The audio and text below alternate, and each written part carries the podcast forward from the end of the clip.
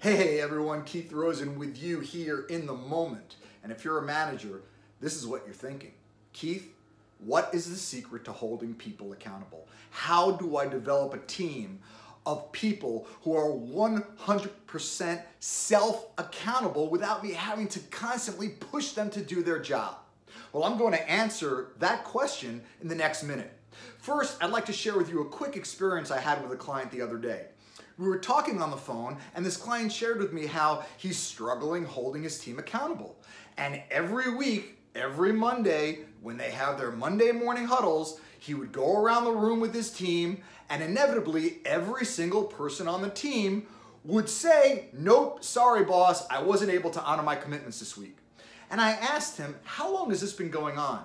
He said, Keith, this has been going on for two months. Two months too long, in my opinion. So, how do we eradicate this problem? How do we eliminate the frustration when it comes to holding people accountable? The first thing is this if you're a manager and you are struggling to come up with this answer, chances are you're asking the wrong person. Ask your direct reports, ask your team, Ask the people who you coach how they like to be held accountable, how they like to be supported, how they like to be managed, and how they like to be motivated or inspired. Managers sit there banging their head against the wall trying to figure out the answers to these questions when they're asking the wrong person. So, now if we know we can go to our people, because this is a coaching moment, and instill in them a degree of accountability, how are you going to do that? Well, you're not going to tell them, you're going to ask them. And you're going to use these three questions I'm going to share with you right now. Number one, how do you like to be managed?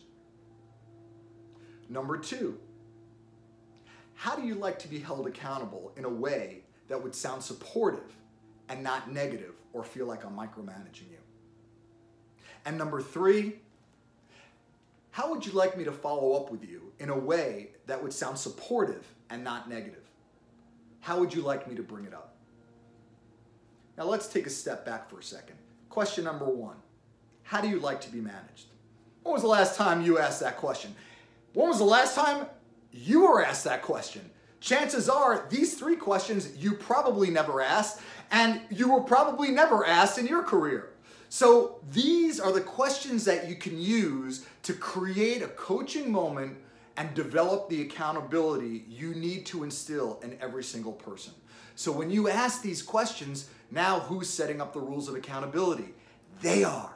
And if they create it, they own it. And if they own it, you're not telling them what to do. They're telling you what to do. They're telling you, hey, boss, this is how I like to be managed. This is how I like to be motivated. And if I drop the ball, here's how you can follow up with me.